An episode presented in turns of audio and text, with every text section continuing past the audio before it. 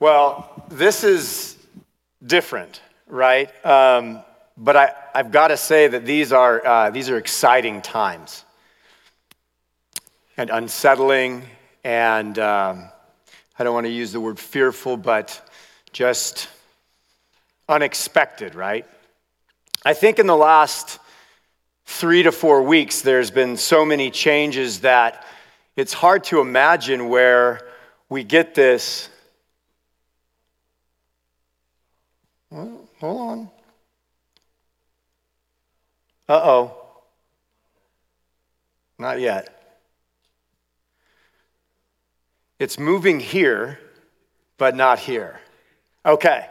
It's hard to know where we get this 2020 vision thing, right? In a sense, there's this idea at the beginning of the year that what we did was we said, it's the year 2020, and we've got this, we're, we're going to narrow in and focus on what this thing is that God is doing. And then everything so rapidly started to change within our culture. It started to change within our personal lives because our jobs are now, you know, fluctuating, and if we have one, if we can be working. And so I look at this 2020 thing, and for a minute there, I thought, like, how does this seem like this narrowed focus of something that God is doing that we're going to be able to see? But I, I think that the message that I have today is going to bring this more into focus. I know that there's that, that saying that says uh, hindsight is 2020, and that has always been the case in my personal life. That when I look back, I see the hand of God in everything, and I think that's exactly what we're going through and what we're going to experience today. So I have been preparing for this sermon for about, I guess, three months now right? And so this was before I knew, um, or any of us knew, that uh, Pastor Kurt and Julie were transitioning out. We knew that at some point, you know, God was going to be uh, making some changes, but it happened uh, relatively quickly for some of us. And then we had the, uh, um, the thought that we would uh, have, you know, Josh and Justine here, and, and, and that was something that, you know, we were prayerful about and so forth. And, and then uh, that didn't happen. And so we, we end up with all of these different transitions. And then the coronavirus shows up, right?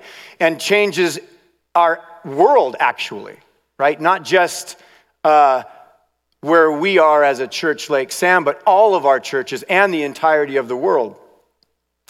And so when I was preparing for this sermon, I'm thinking, like, I was preparing for months. How relevant could it be today what I was already preparing back then?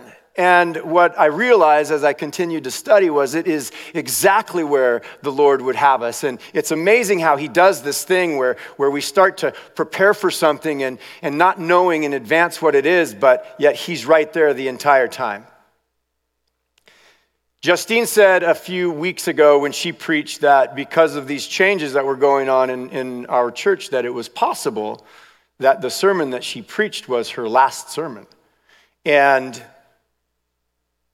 I feel very uh, much the same. I mean, what we've done as a body here at Lake Sam is, is rise up people with certain giftings and, and allow them in a risky way, in some cases, to do what they're doing and, and walk into their, their giftings. But, you know, our new pastor, and, and we'll support whatever uh, the new pastor is, is going to call us to do, but he may have a different idea. And so when I was preparing this sermon, I prepared this sermon as if it possibly was or is my last sermon. So I'm going to give it all I have. I have a huge question. Do you desire a life in God that you have not been able to get to? Do you desire a life in God that you know is out there, that, but for whatever reason, you just haven't been able to achieve or get to?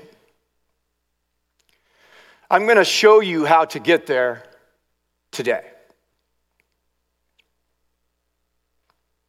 I have another question, and I want this particular question to sort of just be uh, tinkering around inside your head throughout the time that I'm preaching this message. And, and the message is this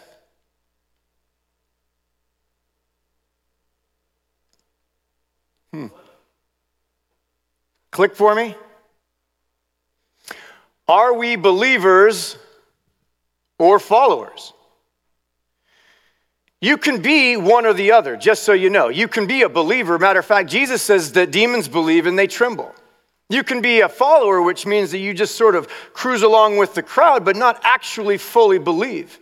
I think that most of us would like to say that we'd love to be both. We want to be believers and we want to be followers. But I want this particular question to just sort of be tinkering around while I'm preaching this sermon. And here's the thing. So, uh, after what we've been doing here at Lake Sam is we started in the book of Genesis and we've been walking through this entire history of the, uh, the Jewish people, right? The Hebrew people. And what, what I found in this is very similar to what I find in my personal life and in the lives of others that I've actually been able to be a part of.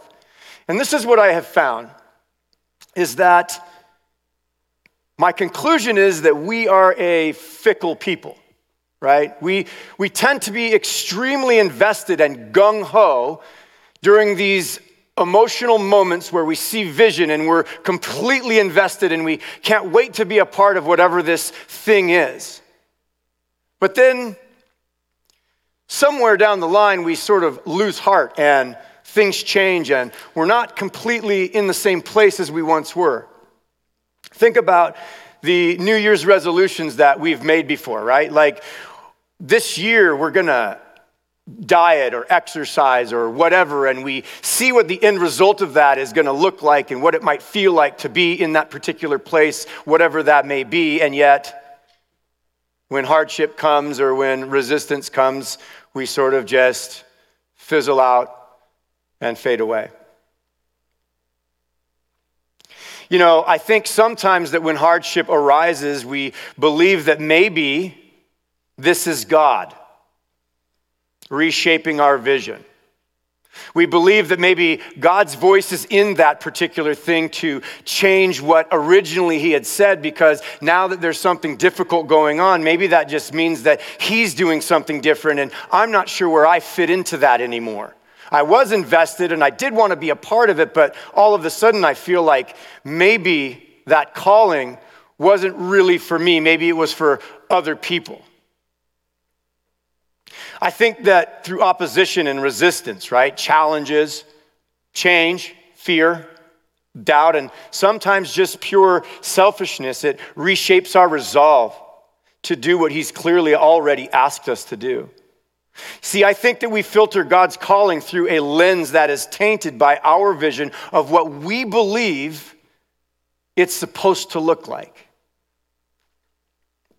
And that is where we are going today. Let's pray. Father, I come before you in the name of Jesus. And this message that you have, Lord, I want it to be your message. I pray by the power of the Holy Spirit that this will impact the people listening in a way that speaks to them through you.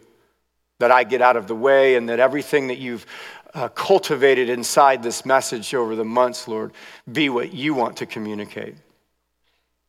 Love you, Lord. I know that you're faithful and you always show up for your people. In Jesus' name, amen. So, where we are, click.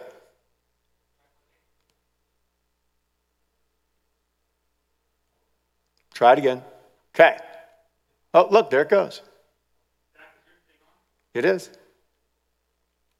Okay, so where we are in the scriptures and where we've, we've led up to thus far is this place where the, um, the Israelites, I'm going to use them as a broad term because technically it was a southern kingdom, but the Israelites are taken away into captivity by the Babylonians, right? So King Nebuchadnezzar comes, he destroys uh, Jerusalem and destroys the temple for the most part, and he takes away everybody into captivity. Now we know through scripture that they were to be there for 70 years and then they were going to be allowed to come back. So what what happens is King Cyrus, a Persian king, he becomes the new um, superpower of the time. And so what happens is King Cyrus allows for the Jewish people to go back and rebuild the temple. Unheard of, right? When King Nebuchadnezzar came, he took away all the gold and silver and articles and, and artifacts that were inside the temple and he stored them for himself. But what we know happens in the book of Ezra is that King Cyrus, in his first year of his reign, he allows for the Jews to go back and rebuild the temple and he gives them all of these materials back so that they could do this amazing thing. So almost 50,000 people at the time were super excited excited, right? And they were gung ho and they were going to go and do this amazing calling that God had for them. And they were going to, they were going to resettle in their towns and they were going to build God's temple.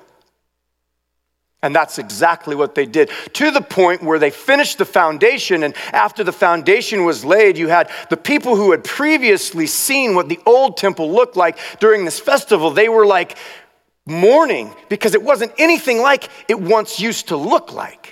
But then there was another group of people that were like, oh my gosh, we finally get to worship in this new way that we never experienced before. And so it was loud and it was, people were excited, but they were mourning and there was all of this stuff going on. And the, and the previous people looked back and saw the glory of what God once did, what He did before that they witnessed, and they couldn't believe that this smaller thing was what God was doing. But what we do know is that out of this smaller temple, out of this smaller thing, and, and how culture moved forward during that time, that the synagogal communities were established. And, and believe it or not, even though the Pharisees get a bad rap, they actually were on fire for the Lord and, and they really wanted to get it right. And so one of the things that happened was they no longer dealt with idolatry. And they really got into the word, and things did change, and it was just different. But during the time that they returned to do this amazing thing, they had opposition. And the people of the time around them, they set out to discourage the people of Judah and make them afraid to go on building. They bribed officials to work against them and frustrate their plans. During the entire reign of Cyrus, king of Persia, and down to the reign of Darius, king of Persia. Key words here are discourage, afraid, work against, and frustrate. Have we experienced any of those things? And even recently, any of those things have we been struggling with? Have we been discouraged or afraid, felt worked against, or just frustrated? This whole thing that's going on, I've had a bunch of these emotions, you know?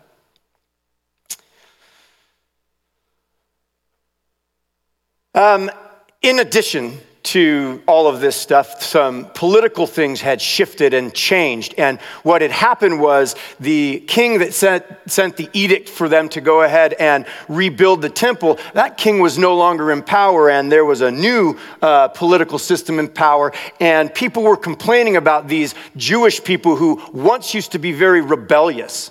And they used to be a problem for all other uh, superpowers of the time. And they complained that if these people were to rebuild their temple and they were to do this new thing, that possibly they would become a problem. So, because of that, policies were put in place that made them have to stop what they were doing. And so, as a result, they kind of put it on the back burner. They put the building of the temple on the back burner, and things just changed. After some time passed in this particular uh, era, a couple preachers show up, right? Specifically, Haggai, right? Haggai and Zechariah. And when they showed up, they had a message for the people. And this is where I particularly was reading in my personal devotional, and I hit these speed bumps. And so if you read the book of Ezra, it talks about this story that I've been communicating. But there were the prophets that showed up during this time, and they're found almost at the very end of the Old Testament. So in the book of Haggai, specifically. And the speed bumps that I encountered were these. Now, this is what the Lord Almighty says. These people say the time has not yet come to rebuild the Lord's house. They didn't actually say like they didn't want to do it. They didn't say they weren't going to do it. They just kind of got busy doing their own thing and they decided that it just wasn't time yet to do what God had already previously asked them to do. But you know what? God had something to say about that. He says, Then the word of the Lord came through the prophet Haggai, and he said, it is, is it time for you yourselves to be living in your paneled houses while this house remains a ruin? I don't know what paneled houses mean, but it seems like something a little extra, right? Not just your regular house, but your house that has things that are special just for you. Like maybe you went a little uh, beyond taking care of your needs. When I was 18, I gave my life to Christ. And I, I was a mess. I was living on the streets and I was struggling with drugs and I actually lived in people's garages and I would sleep in laundromats because that's where it was warm. And I had a dramatic conversion experience when I gave my life to Christ. And this thing that God did inside me was so huge and so amazing that I could not contain it. There was no way for me to hold that in and just let it be my own experience. It needed to be shared with other people. And I remember I used to make uh, uh, Bible tracts, my own Bible tracts. I actually would print them and then flip them and print the other side and cut them up. I used to sneak into high schools and put them in people's lockers. I used to um, wait till high, their, you know, schools got out, and when the kids walked down the street, I would pass out Bible tracts. I would pray for people, and people would get saved, and God was doing all this amazing stuff. And I was on fire for whatever it was that He wanted for me to be doing. But then I noticed that not all other Christians behaved like I did.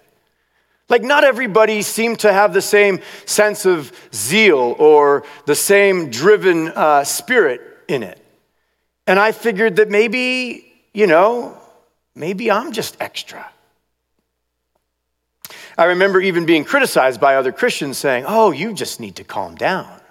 You know, this whole idea that what I was doing was somehow not what God wanted me to do because I was too zealous for the Lord.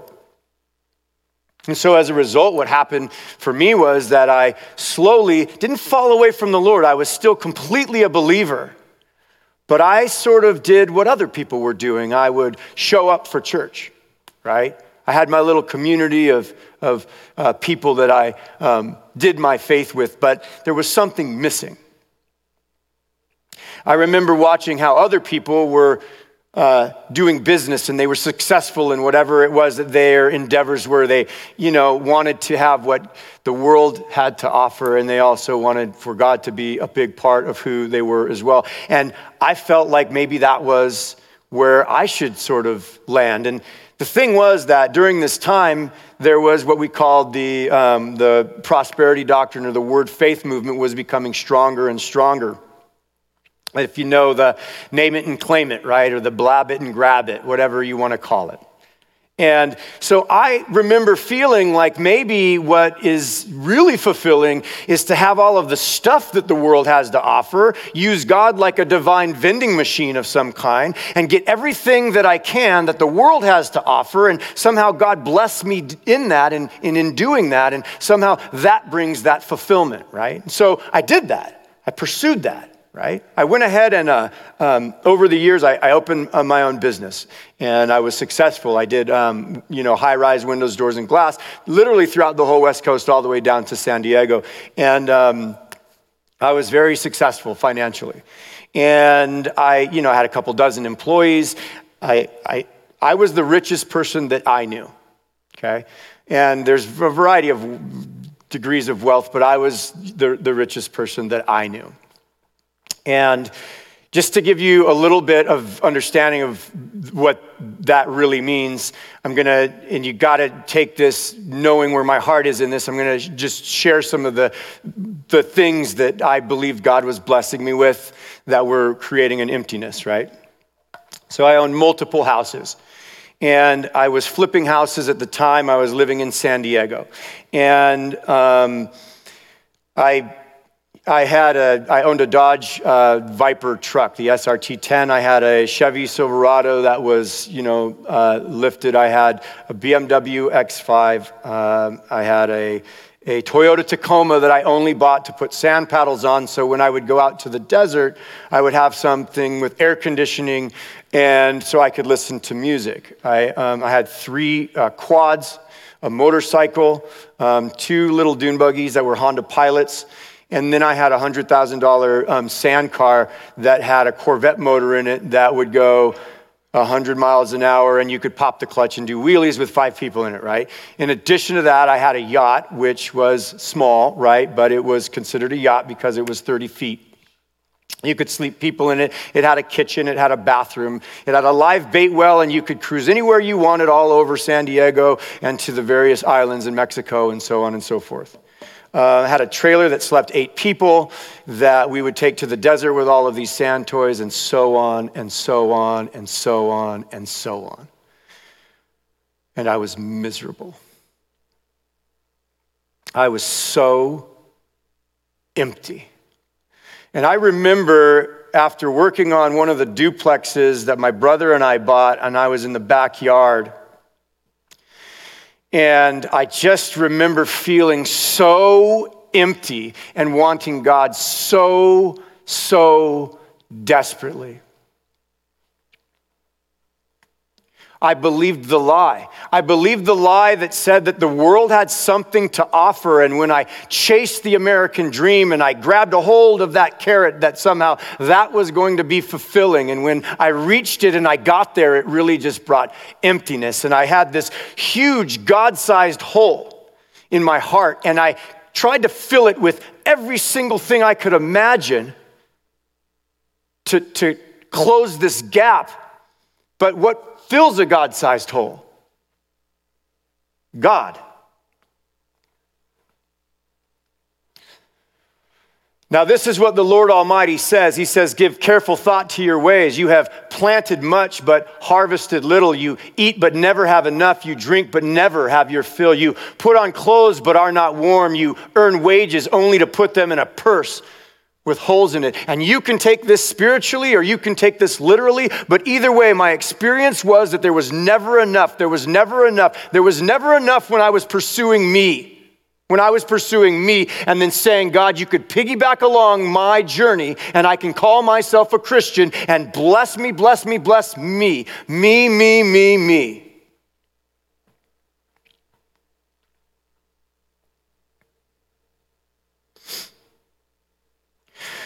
Remember that Jesus spoke about a parable. And in this parable, it's the parable of the farmer and the seeds. And Jesus says a farmer went out to sow his seed, and as he was scattering the seed, some fell among the path, and it was trampled on, and the birds ate it up. Some fell on rocky ground, and when it came up, the plants withered because they had no moisture. Other seed fell among the thorns which grew up with it and choked the plants. Still, other seed fell on good soil. It came up and yielded a crop, a hundred times more than was sown. When he said this, he called out, Whoever has ears to hear, let them hear. This is the meaning of the parable. He says, The seed is the word of God. Those along the path are the ones who hear, and the devil comes and takes away the word from their hearts, so that they may not believe and be saved. Those on the rocky ground are the ones who receive the word with joy when they hear it, but they have no root. They believe for a while, but in the time of testing, they fall away. The seed that fell among the thorns stands for those who hear. As they go on their way, they are choked by life's worries, riches, and pleasures, and they do not mature. But the seed on the good soil stands for those with a noble and good heart who hear the word, retain it, and by persevering, produce a crop. And I think that when, when, I, when I look at scripture, especially this particular parable, where I see the majority of American Christians is in this area right here. The seed that fell among the thorns. You see, the seed actually falls under the uh, in the thorns and, and does actually produce uh, some roots and it's growing and it's coming out of this area that's prickly. And we're supposed to be bearing fruit. We know that very clearly through scriptures, but what's happening in this is we're being choked. I was being choked. And the fruit that was supposed to nourish me and the fruit that was supposed to be available for other people to come and, and, and, and eat from, to be blessed by, they would be prickled as well.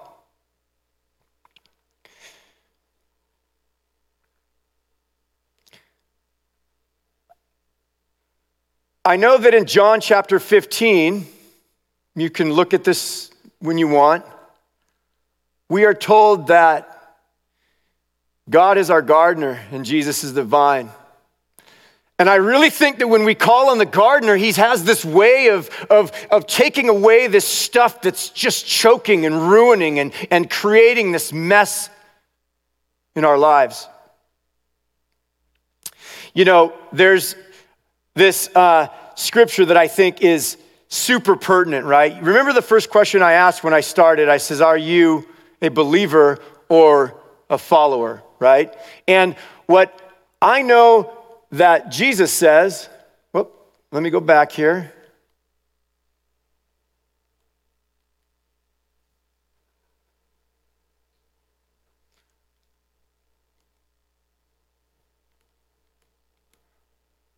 Sorry, guys, give me a sec. Got a little.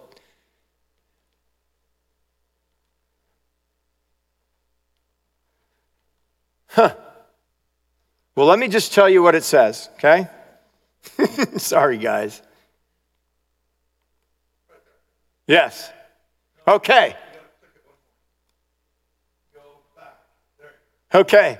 Jesus says, sorry, Jesus says to the Jews who believed, If you hold to my teachings, you are really my disciples, then you will know the truth, and the truth will set you free.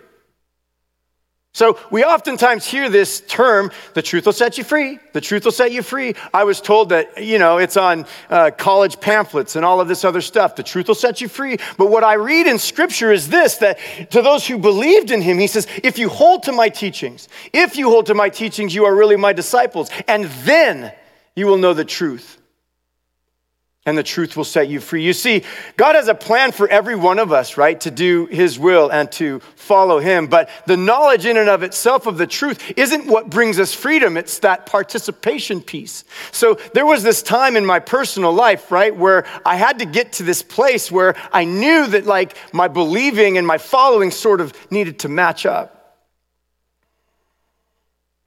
You know, right now, guys, we are in this unprecedented time. And, and most of us here were experiencing a lot of uncertainty, right? Definitely uh, difficulty and frustration, discouragement, hardship, fear. And these areas that we are uh, experiencing, God completely has a plan to bring us through the other side. But there's this other spot, and I, I, I kind of jumped around here and found my, found my other slide. There's this other spot about um, this area of maturity.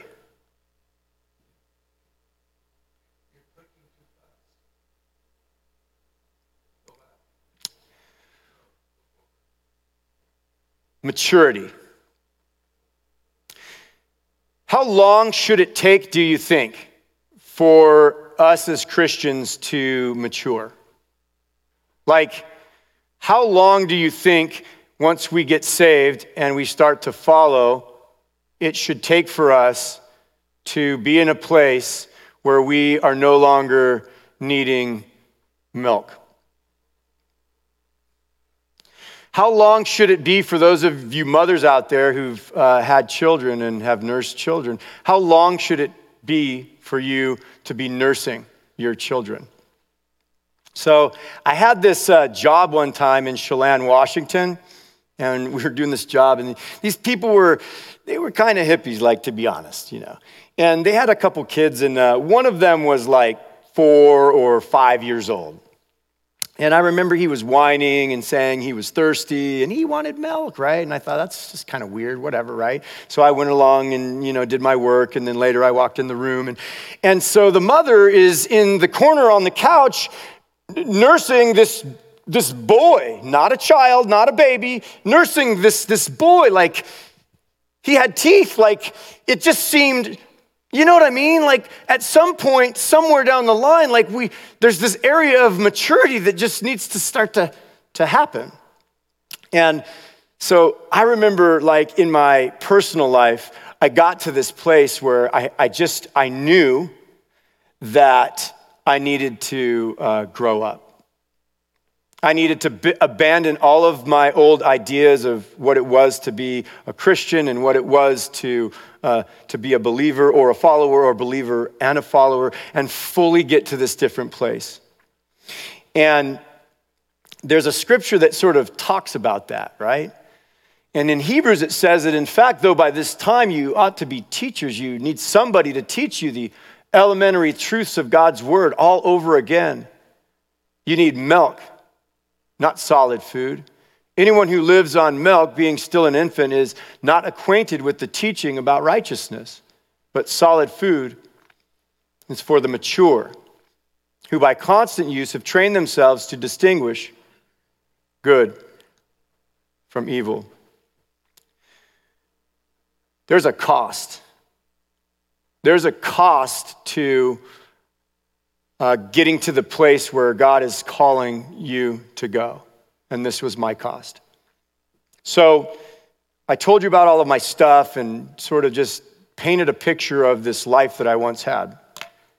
And I was empty and I was lonely and I couldn't fill it with enough.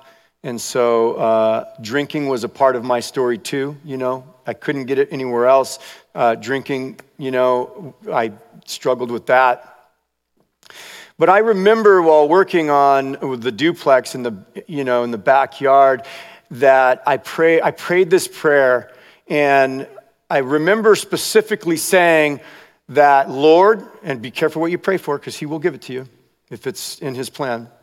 But this is what I said I said, Lord, if it your will that you take everything from me so that I can be back into a relationship with you, I'm willing to do anything that it takes to get there. And ironically, we were right before 2008. And God times everything because He knows everybody's heart and He's working everything out at all times for the good of those who love Him, who are called according to His purpose. And so God knew in advance. So right before it was uh, into 2000, uh, 2006, and in Southern California, things were kind of happening first before they trickled down to the complete bust of 2008. But I remember praying that God do whatever it took to bring me back into relationship with Him. And six months later, I found myself living with my mother in her 1,200 square foot house, and the creditors coming and taking everything. Take, come get this, come get that, you know? And it was the absolute best thing that ever could have happened to me. You see, God is always working for the betterment of our good in everything. And though it seemed at the time that all of the stuff that I had was going to bring some kind of fulfillment, it never really did. And God knew that for me personally, in order to bring me back into the full relationship He wanted for me, I had to go through this particular thing. You know, we're all in um, kind of the same boat right now today. We're in the same boat as, uh, as a church. As far as where we are with this coronavirus and everything else, we're in the same place there as well. Um, how, we, how we operate in and through this is, is a different story. I remember a story that uh, we, we know that there are three accounts in the Gospels of Jesus walking on water. And if you remember the story where they were all in a boat together as well, right? I'm going to go through these real quick because I think it's really important that we see what, what really was going on here. In the Gospel of Mark, later that night, the boat was in the middle of the lake and he was alone on land. He was Jesus. He saw the disciples straining at the oars because the wind was against them. Shortly before dawn, he went out to them walking on the lake. He was about to pass by them, but when they saw him walking on the lake, they thought he was a ghost. They cried out because they all saw him and were terrified. John says when evening came, his disciples went down to the lake where they got into a boat and set out across the lake for Capernaum. By now it was dark, and Jesus had not yet joined them. A strong wind was blowing, and the waters grew rough. When they had rowed about three or four miles, they saw Jesus approaching the boat, walking on the water, and they were frightened. Three to four miles. Remember, Jesus was sitting on the shore, on the land. And you wonder, well, he saw them struggling. The wind was pushing and they were rowing and they were tired and they were being buffeted by the waves. Why didn't he just stop it all? Couldn't he have just ceased from all of the, the, the, the wind and made the, the, the water calm in, a, in an instant? But yet, what we see is that Jesus is actually on the land and he's seeing all of this happen. Now, remember that the disciples had just watched Jesus feed 5,000 people, right? So it wasn't as if they weren't familiar with the fact that Jesus could do anything he wanted. If there was a miracle to be had, he was the guy to do it. Even though they didn't completely know who he was yet, they knew that, that they had seen all of this other amazing stuff that he had done.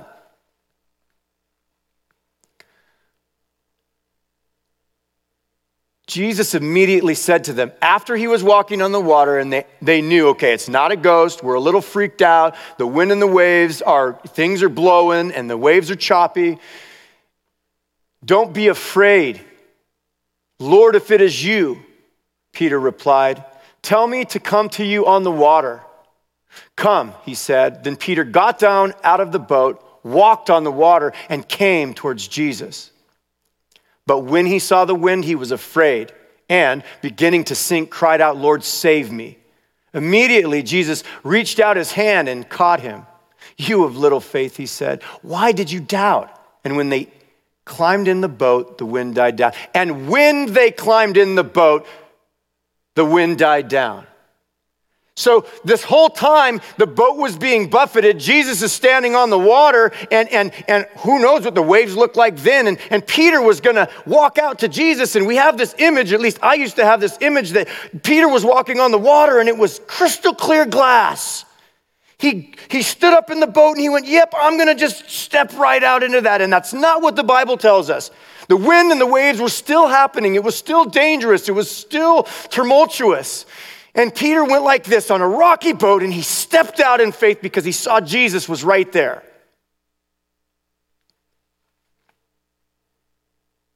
When they climbed into the boat, the wind died down.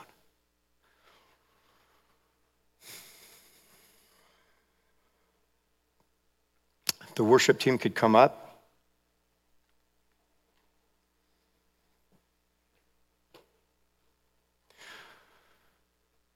Sometimes, most of the time, difficulty, straining, hardship is what God is using to build us into the people He wants us to be today. You see, I think that I think that God is recommissioning us in the original vision.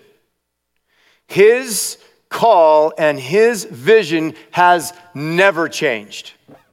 It's never changed. Where we are today is dicey and it feels uncertain. But what I know to be true in the Lord is that He is always doing stuff and He is always showing up.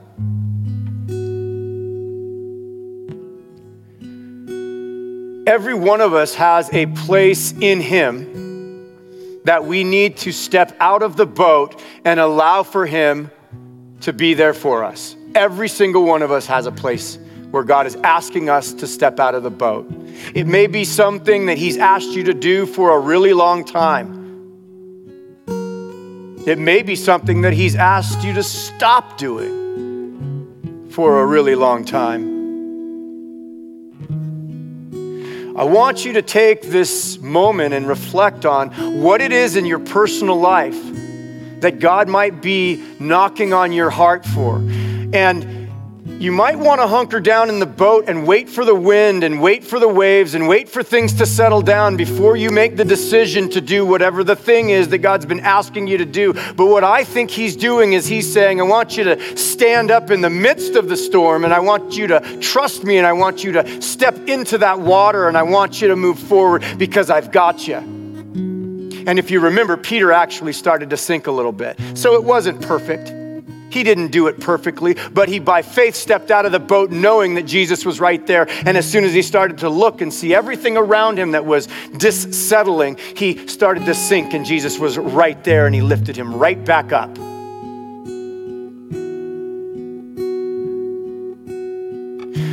Take this time and reflect with the Lord while the worship team is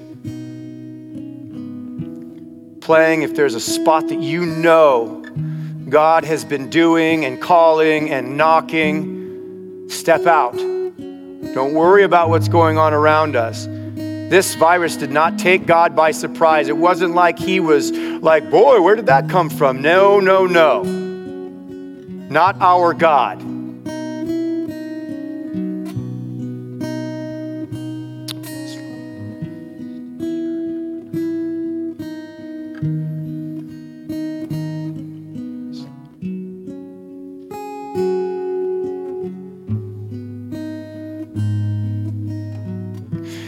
Important that whatever the thing is, and we all, I think, have them, that you tell somebody, that you share with somebody what the thing is. I know that this streaming thing and the social distancing is just different, you know? But God is doing stuff. He's refining his remnant. And I think what he's saying very clearly is I've commissioned you to go build my house, to build a temple, to go and do what I've asked you to do. And that call has never, ever, ever, ever changed. And now more than ever, what he's saying is, are you ready to step out into the, the, the tumultuous waters and trust me? Father, we come to you in the name of Jesus. We believe you. Jesus, we believe you. We believe you that you've got us. We believe you that you can calm the storm. We know that if we step out, even when the storm is raging, that you are there for us. So, what we do today and what we do right now is we reach our hand out to you and we step out in faith and we say, Lord, hold us. Let us fix our eyes on Jesus, on you, O God.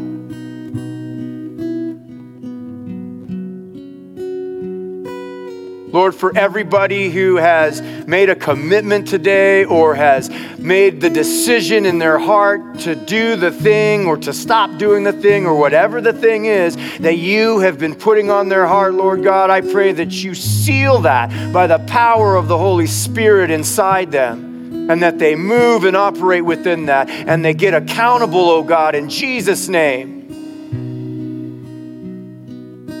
In Jesus' name we pray. Amen.